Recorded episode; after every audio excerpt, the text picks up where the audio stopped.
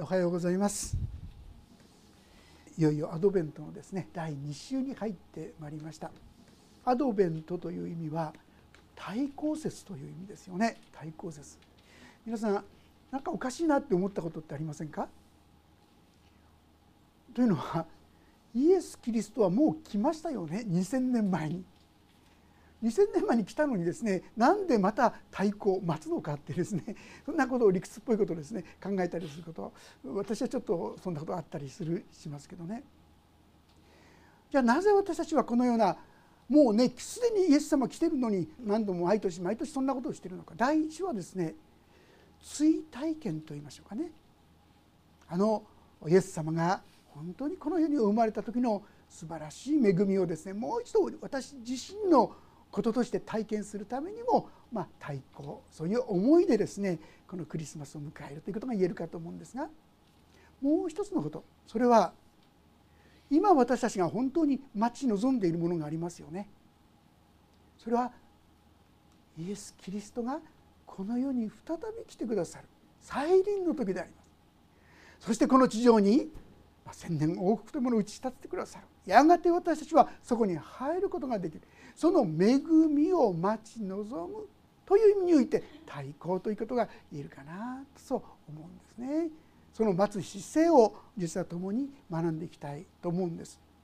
実はこの待つってね皆さん待つのが好きだなんて人はほとんどいないと思うんですね。待つってとっても嫌ですよね。我慢ならないんですけどもこの待つってとっても大切なんですね。ヤコブ書の一章というところをちょっと読ませてもらいますがヤコブ書の一章の二節からこんな言葉が出てくるんです。読ませていただきます。ヤコブ書一章の二節からでありますが私の兄弟たちさまざまな試練に遭う時はいつでもこの上もない喜びと思いなさい。あなた方が知っている通り信仰が試されると忍耐が生まれます。その忍耐を完全に働かせなさい。そうすればあなた方は何一つ欠けたところのない成熟した完全な人になりますってこう書いてあるんです皆さん。待つって嫌なんですよね。ですけども待つ中で私たちは鍛えられる。整えられていくっていうんです。遅い遅い。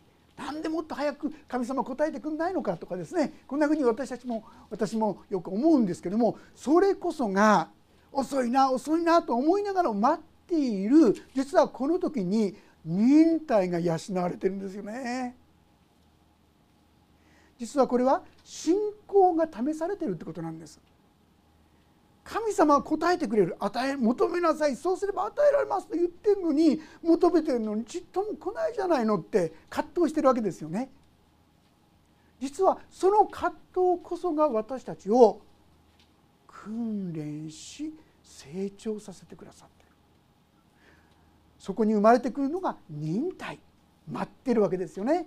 でこの忍耐というものを完全に働かせなさいってなかなか難しいですよね。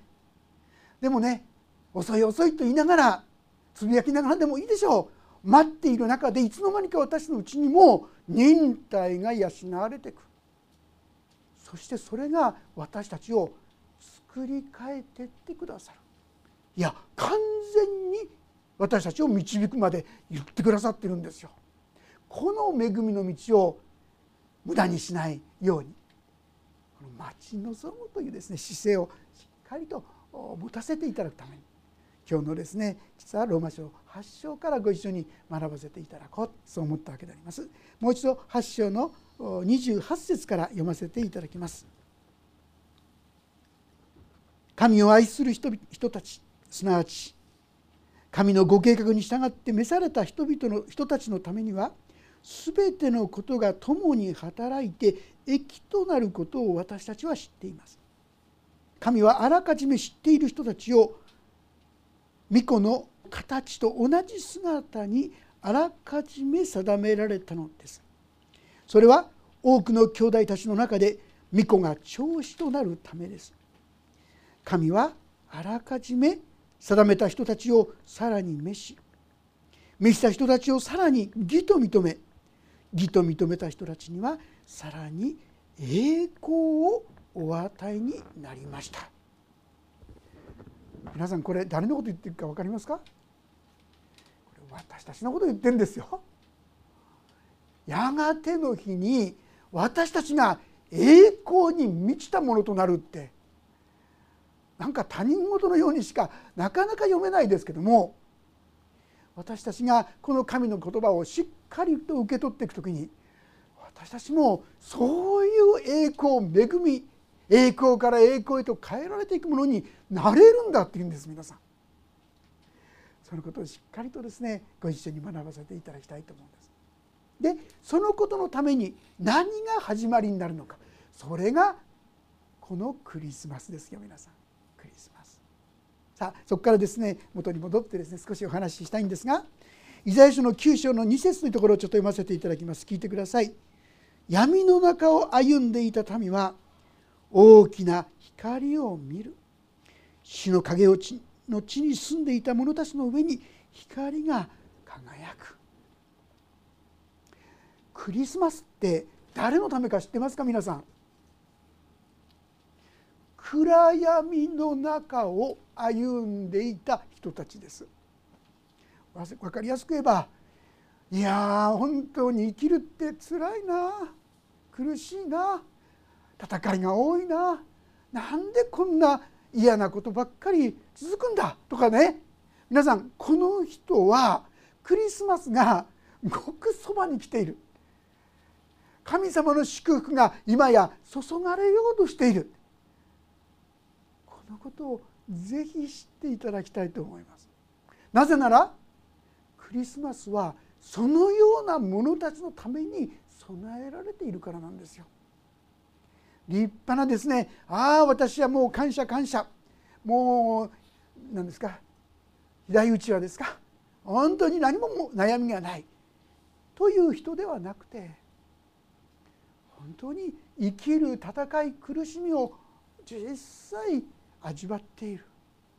正直まして私たちが自分の人生を振り返るならそういう何もない時もいくばくかはあったかもしれませんけども多くの場合は苦しみが伴ってきたと思いませんか？でもそこにイザヤ書は光が昇ったっていうんです。そこです。その嫌で嫌でならなかった。苦しくって辛くてならなかった。そこに光が昇ったっていうんですよ。どのようにしてですか？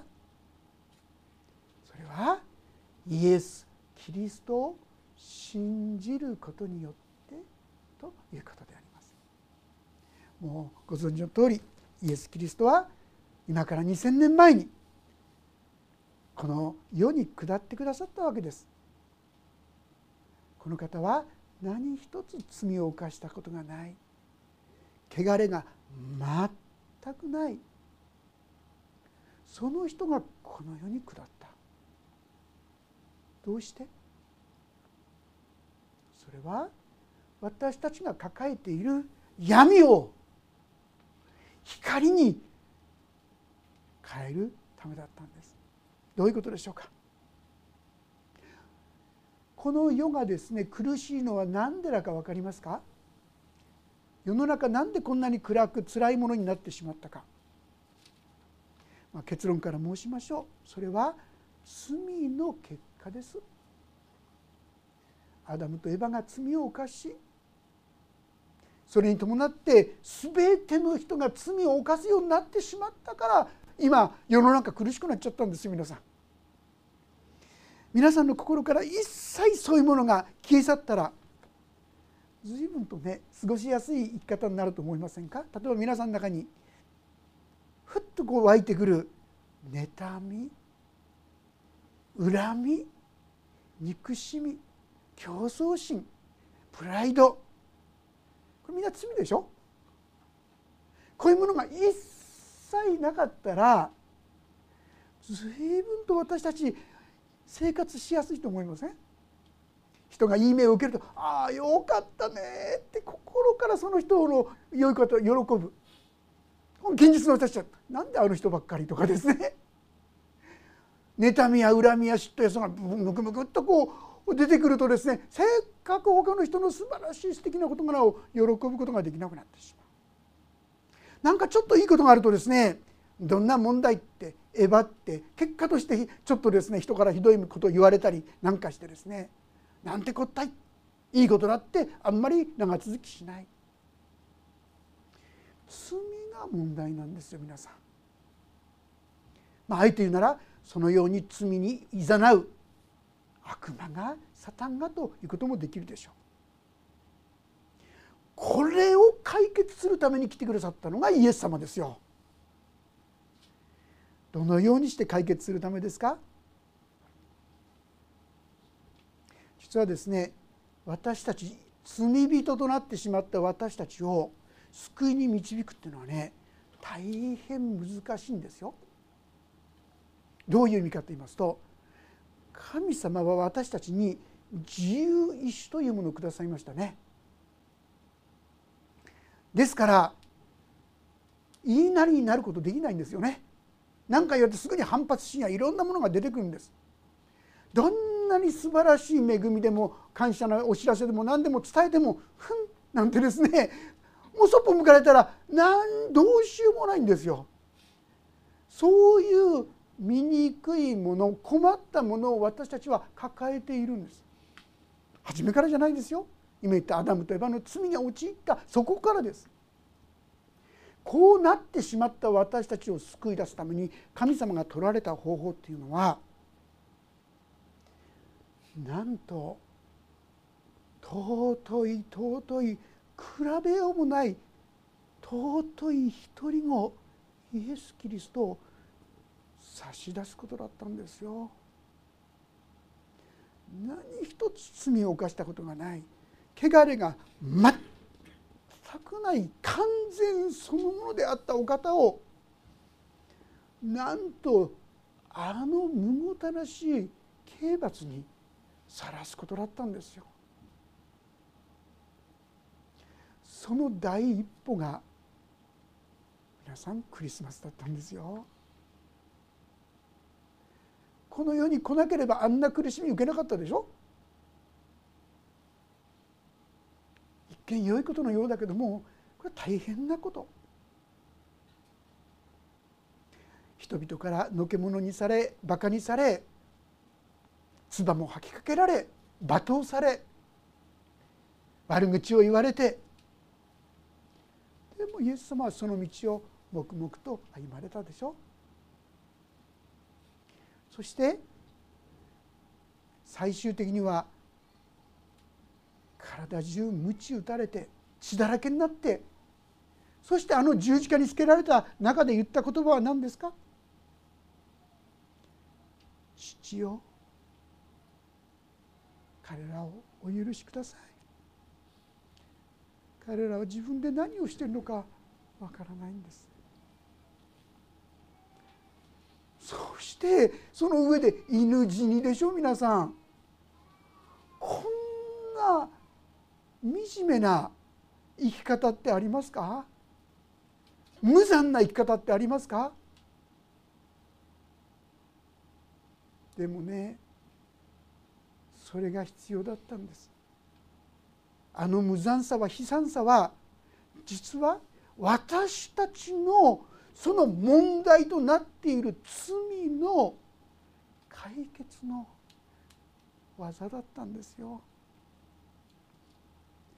あの十字架で鞭打たれたのは他でもない私たちが自分自身でどうしようもなくなってしまっているこの悪い性格悪い習慣悪い心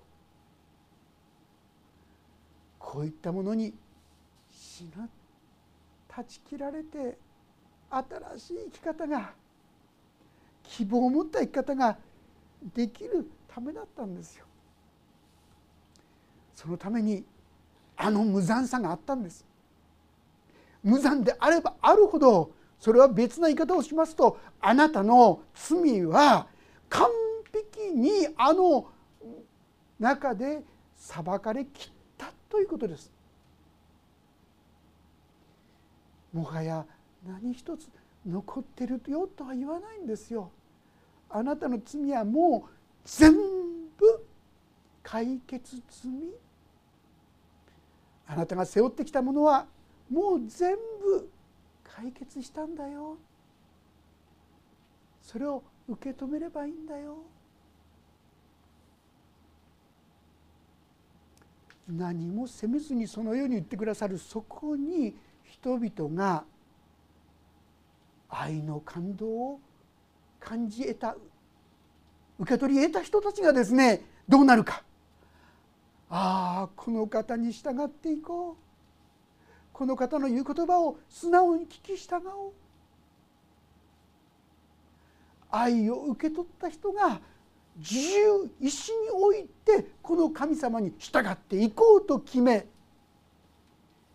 それによってその人のうちに神の形自由意志を持ったままなお神の道に従うことができるものに導こうとしてくださったということなんですよ。もし私たちがですね何かやったらそうしたら救われるのか。正直言いましてね神様いくらややりますって口で言ってもですよ。私たちにできっこないのを知ってるんです。だからああだったらこうだったらってことはもう全然言ってない。ただ一つ私を信じなさいって。ただイエス様を信じ受け入れる。これだけで救いが起こる。このような神様のやり方愛というものに感動する者は強制じゃなくて恐れじゃなくてああこの方に従っていこうと自由意志を持った、まあ、自由意志を持ったってことを盛んに言いますがこれは神様が私たちを神の形に作ったというのはそういうことですよ。それを持っていてなお神に従うものにさせようとしてください。だから私たちがあれができないからこれができないからこんないい加減なもんだからこういう不誠実なもんだから私じゃ神様には間に合わない全然心配する必要ないんですよ。私たちにそんなことができないことは100も承知なんです。神様に従いなさいって言われてもああできないできない失敗失敗失敗。でもたまにちょっとだけできてまた失敗失敗失敗。大丈夫なんですよ。そのあなたの失敗のために私はもう十字架で解決したよ。安心しなさい。そればかりか私たちを作り変えてくださる。こう言っているんです。今日読んでいただいた8章の28節の言葉。神を愛する人たちすなわち神のご計画に従って召された人たちのためには。これ誰のことですか？あなたのことですよ。神を愛するっていう言葉にちょっと抵抗のある方。これは今のもしかしたら信じる人と言った方が分かりやすいかもしれません。愛するなんて心はまだないですって方もたくさんいらっしゃると思います。でももし皆さんが本当にイエス様を信じたならばあなたのうちにはやがてイエス様を愛するという心が成長してきます広がっていきますそしてその人のためには全てのことが共に働いて益となることを私たちは知っています正直ましてこれは全ての人ではないですよ。この神を信じる人のために神はどんなことでも全てのことです。益とすることができるんです。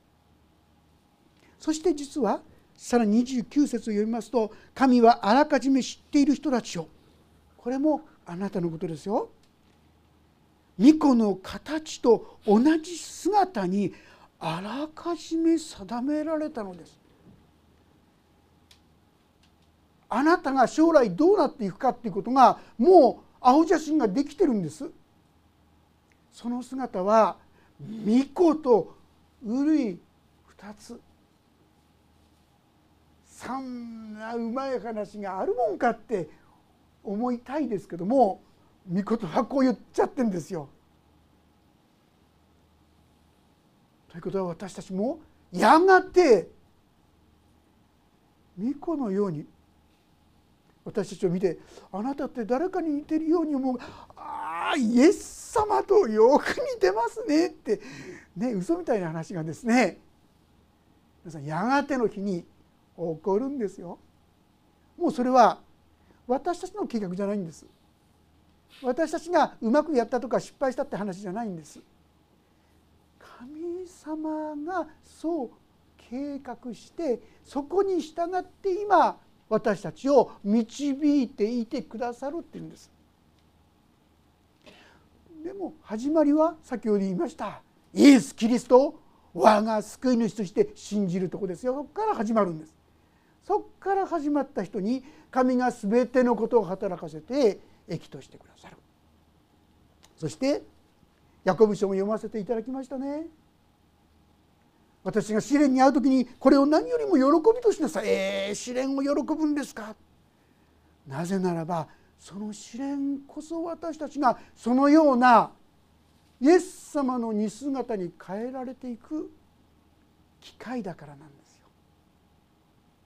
その度ごとに信仰によってそれを乗り越えていこうとする。うまくいかないななかなか答えが来ないないいんです。でもそのことをしていくうちに気が付くと皆さんのうちに忍耐力というものがだんだんと生まれてくるんです。そしてやがてそれはあなたの人格を根本的に作り変えていく。どんな人でもです。私は変わらないっていう人でもイエス様を信じた人ならば変わっていくんですよ。こういう恵みが注がれているということなんです。30節も読ませていただきますが神はあらかじめ定めた人たちをさらに召し召した人たちをさらに義と認め義と認めた人たちにはさらに栄光をお与えになりました。ちゃんと書いてあるでしょ？あなたのことです。あなたはイエス様を信じたということは神様があなたを定めたんですね。でその人には神様が義を与える。イエス・キリストにある義です。皆さんが正しい人になるっていうことじゃないんです。本当のこと言うと。イエス様の義の衣を着るようになる。イエス様を信じると私自身は相変わらず悪い人なんですがだんだんと良いことができるように外から見たらよく見える。例えば私シミだらけのものを今着てたとしますよ。でも上に純白のですね綺麗なまあドレスみたいなのを着たら皆さん綺麗って言うんじゃないですか。下のシミが見えませんから。私たちをそう見なしてくださる。そういうんですね。そしてさらにそれはですね栄光を与えになる最初はそのような義の衣を着せられるぐらいな程度かもしれませんけども栄光本物のすごいものに私たちを預からせてくださるってこういうことなんですよ。天の御国って皆さんどんなところか、まあ、いろんな表現がありますがねものすごく光り輝いているんですよ。ものすごい光だと思うもう太陽なんかいらないんですよ太陽の光なんかもう失せちゃってるんですね。もっともっと巫女の輝きで輝いてるんですが今私たち太陽を見たら目が潰れちゃうでしょ？でもその時には私の目も潰れませんよ。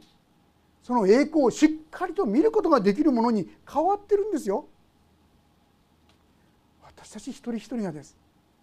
そんな栄光の姿にまで私たちが変えられていくと先に定めてるんです。これあなたのことです。えー、そんなことがあるんかな。そしてねイエス様ってどんな存在になるか。今皆さん私たちの救い主でしょ。でもね29節とか見てください。ここにはですねそれは多くの兄弟たちの中で巫女巫女ってイエス様のことですよ。巫女が長子となるためですって書いてあります。長子って分かりますか？これ長男ってことです。長男。その意味は誰が次男なんですか？誰が三男なんですか？あなたのことです。なんと今は救い主イエス様なのが今度は兄弟イエス様ってね皆さんとんでもないことがここに記されてあるんですよ。そんなの不敬罪じゃないかってイエス様とこバカにしてるんじゃないのってね思うほどじゃないですか。でもここにちゃんと書いてあるんですよ。これ事実なんですよ。私たちにはとてつもないですね。これからさ素晴らしい祝福恵み栄光がですねもう約束されているんです。今はですねああ失敗しちゃったまたやっちゃったまたこんな醜いこんな自分勝手でいろいろ悩んでるかもしれませんがいいんですいいんです。そのことで悩んでてよろしいんです。なんとそのことがあなたのうちに成長をもたらしていく忍耐をもたらせていくこういうんですね。ですから私たちは今の時主と共に歩む苦しみも共に歩むそれで私たちはやがての日に驚くべき祝福がそこに与えられるんだなということを期待することができると思います。さあそれに続く31節はそのように私たちはどんなものとされているのか。ちょっとここは付け足しみたいなもんですけどもでも本当に素晴らしい約束をしっかり見るためにちょっと読ませていただきます。31節。ではこれらのことについてどのように言えるでしょうか。神が私たちの味方であるなら誰が私たちに敵対できるでしょう？このようにされた私たちの味方が神様なんです。神様が味方だったら誰も私たちを困らせる征服するものがありえないっていうのはある意味当然じゃないですか。だから恐れる必要ないものを私たちははっきり言ったら恐れてるんですよ。そして私たち全てのためにご自分の御子さえ惜しむことなく死に渡された神がどうして御子と共に全てのものを私たちに恵んでくださらないことがあるでしょうか？そうでしょう？最も尊いものを私たちを救うためにお与えくださった神様がそれ以下のものを与えるのを出し惜しみするでしょうか？それはおかしな理屈じゃないでしょうか。さらに誰が神に選ばれた者たちを訴えるのですか？神が義と認めてくださるのです。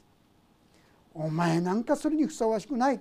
お前なんかダメだと叫ぶのはですね2人2つありますね。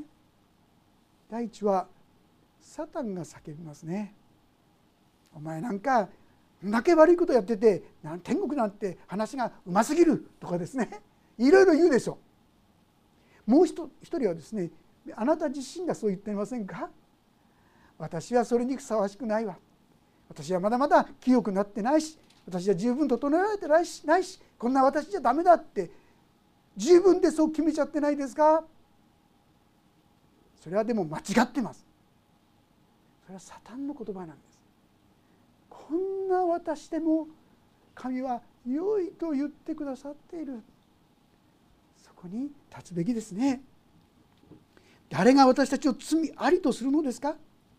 死んでくださった方いやよみがえられた語られるイエスキリストキリストイエスが神の右の座につきしかも私のために取りなしていてくださるのです。私が「またやっちゃったなんて私はダメだな。これはもう救われてないからかな」なんて思うこともあったでしょう。でもその時にイエス様はこのものはあなたの救いをきちんと受けてる切ることができないんです。憐れんでください。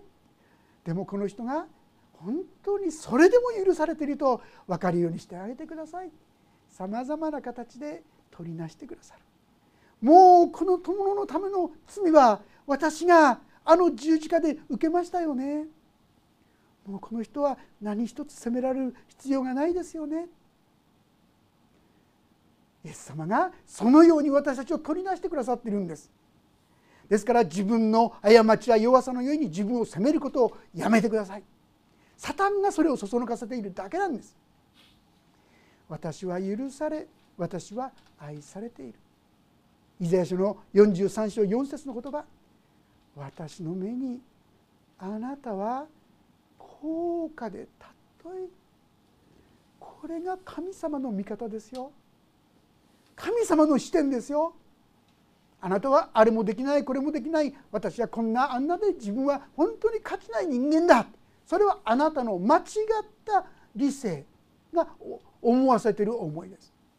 聖書はあなたは高価で尊いああ私はそんなものだったのかともう一度価値観といいましょうか自分を見る目を新たにしていただきたいとそう思います。誰が私たちをキリストの愛から引き離すのですか？苦難ですか？苦悩ですか？迫害ですか？飢えですか？裸ですか？危険ですか？剣ですか？私だったらそうです。その全てですってですね。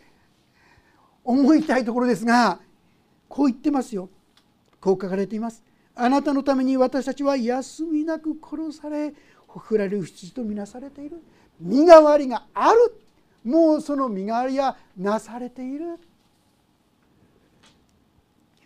しかしこれら全てにおいても私たちを愛してくださった方によって私たちは圧倒的な勝利者ですって書いてあるんです。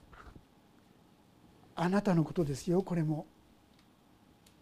いや現実とちょっと違いすぎますけどって思うかもしれません。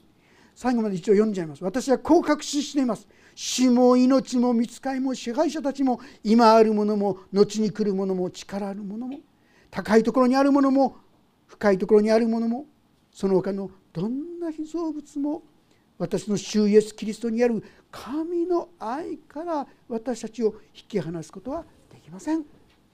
もし皆さんがこの神様の愛に目を留めてこの神様の愛により頼むならあなたを引き離すものはないんですよ。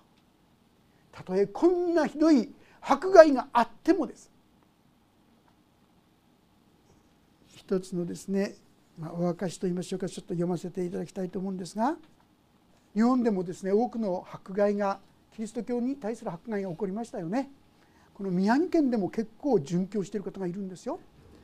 宮城県の北部の方もそうですしお隣のですね山形県でもそうですね本当に多くの人が純粋に信仰のためにですね殉教してそこに素晴らしい証が残っていますけどもここにですねあの有名な長崎の殉教の話のことをですねちょっと取ってきたんですけどもこれは豊臣秀吉の時代に発令されたバテレン追放令っていうねこのことについての記事であります。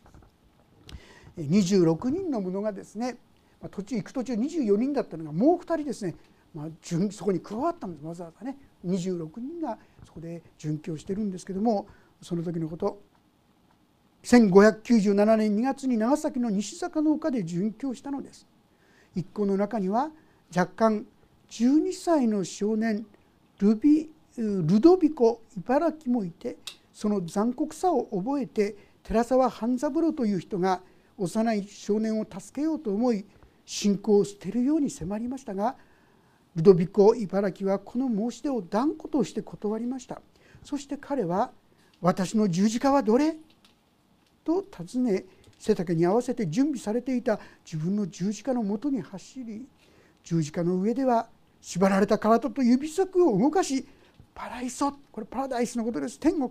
イエス。マリアと言って喜びを表したと言います。また13歳になった聖アントニオも西坂の丘で涙を流し出迎えた両親に微笑みながら泣かないで自分は天国に行くのだからと慰めたと言います。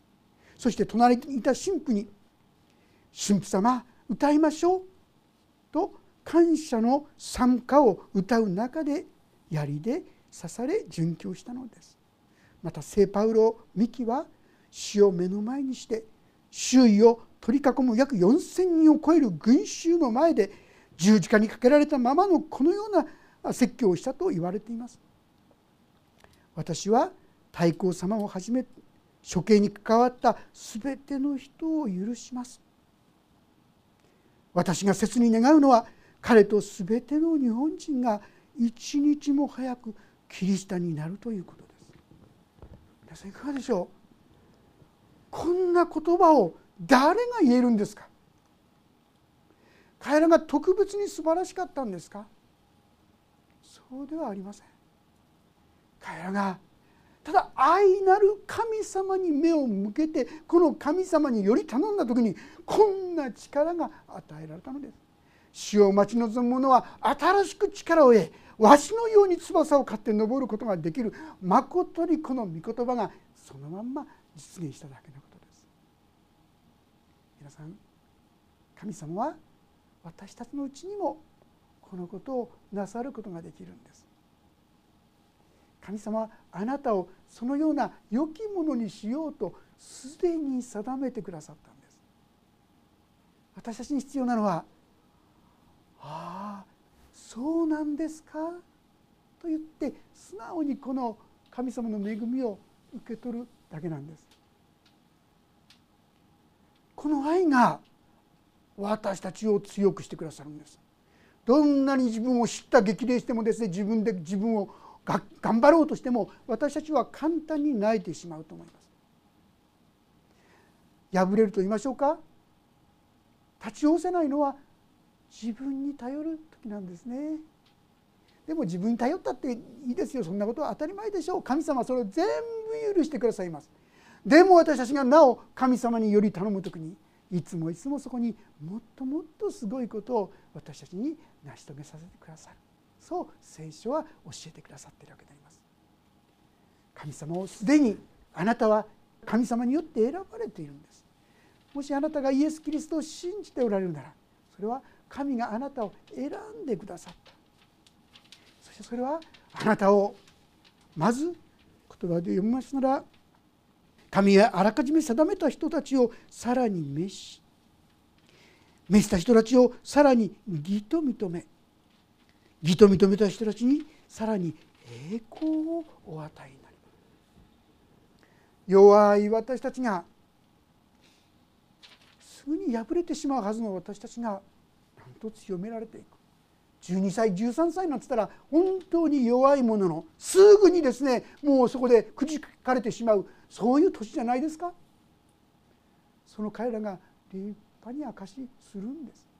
それは彼らが強かったんじゃなくて神により頼むものを神はいつでも助けてくださるからです。さあクリスマスは今日お話ししたかったのはクリスマスの意味と申し上げました。それは一番最初にお話ししましたようにまずクリスマスは闇の中を歩んでいる者たちに光を昇らせるために起こしたんです。もしあなたが「ああ自分は苦しい私は闇の中を歩んでいる」と思うならそのために来てくださって十字架にまでかかってくださったイエス様をしっかりと受け取りましょう。そして自分にはあれもできないこれもできないと思う方。いいんです。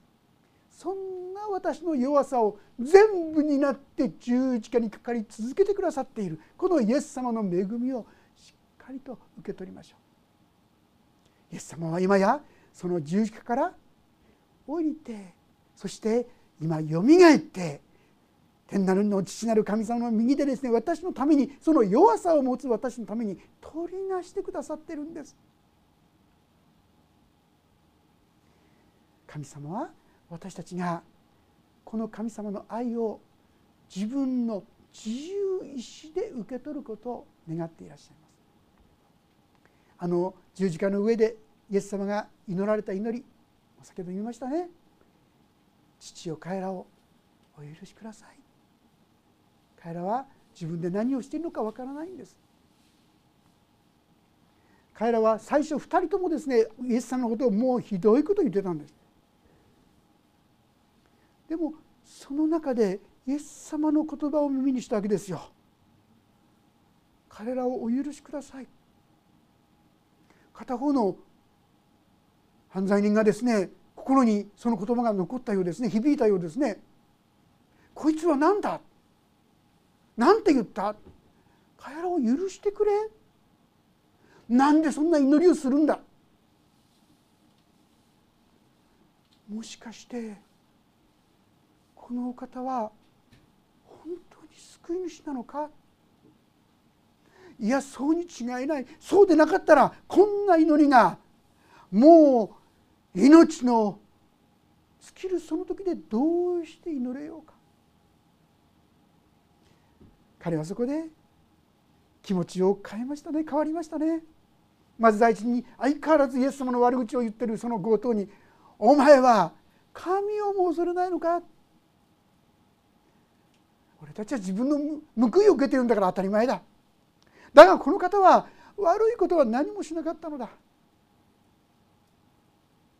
そしてイエス様に向かってあなたの御国にくらいにお付きになる時に私を思い出してください。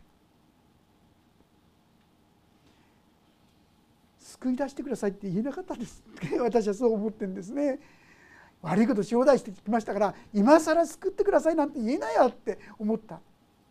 でも思い出してください。その言葉にイエス様は即座に答えましたね。誠に誠にあなたに告げます。あなたは今日今日私と共にパラダイスにいます。天国にいます。さあこの人がどんな天国に行けるための良いことができたんでしょうか。悪いことを悪行を重ねながらその十字架にかけられたわけでしょ。できたことはたった3つのことです。第一はイエス様を神と認めた第2番目に俺たちは自分の報いを受けていると自分の罪を認めた。そして3番目にイエス様私を思い出してください。助けを求めた。今も変わりません。同じです。私に必要なのはああイエス様こそ神様だ。そして私の罪の身代わりとなって死んでくださった。ああ私には許されなければならない解決できなければならない罪があった。その罪を全部丸ごと許すために来てくださった。このことを感謝して受け取ること。するとどうでしょう？まことにあなたは今日私と共にパラダイスにいます。私もこの恵みに預かってそして神様が用意してくださった義とされること。成果と言いますが記憶されていくこと。そして栄華本当に神の栄光の中に私が本当にふさわしいものとされていく。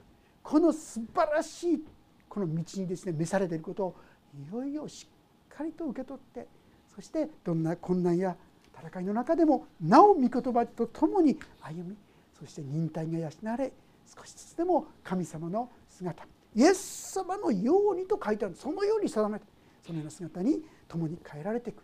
そのために全てのことを神様は益としてくださるんです。この恵みに共に預かっていきたいと思います。お祈りをいたします。天のお父様あなたは私たちのためにとてつもない世界を用意してくださいました。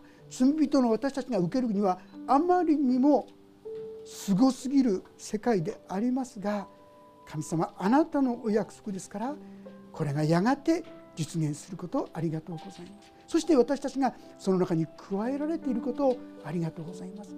今の世でさまざまな苦しみや困難も続きますけどもどうぞ私たちがその時にそれを訓練として耐え忍びそして忍耐を養っていただくことができるようにしてください。そして私たちも少しずつ少しずつ変えられてキリストの似姿にされていくことができるようにお導きください。すぐにあなたからはぐれ出て自分で自分でと自分の力で生きようとする私たちにそれでも呼びかけてくださる主の御声にいつも聞き従って主に従う委ねるものとさせてください。イエス様の皆によって祈ります。アーメン。もうしばらくそれぞれにご自分の言葉で応答の祈りをお伝えくださったらと思います。